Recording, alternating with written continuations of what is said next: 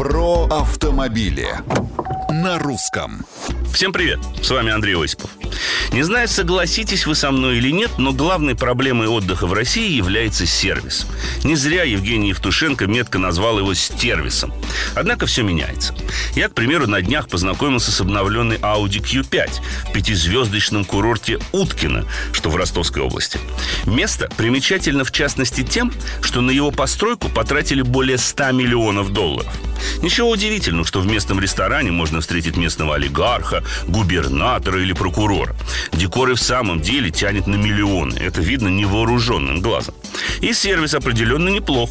Хотя, как это частенько у нас случается, не достает тонкости в мелочах.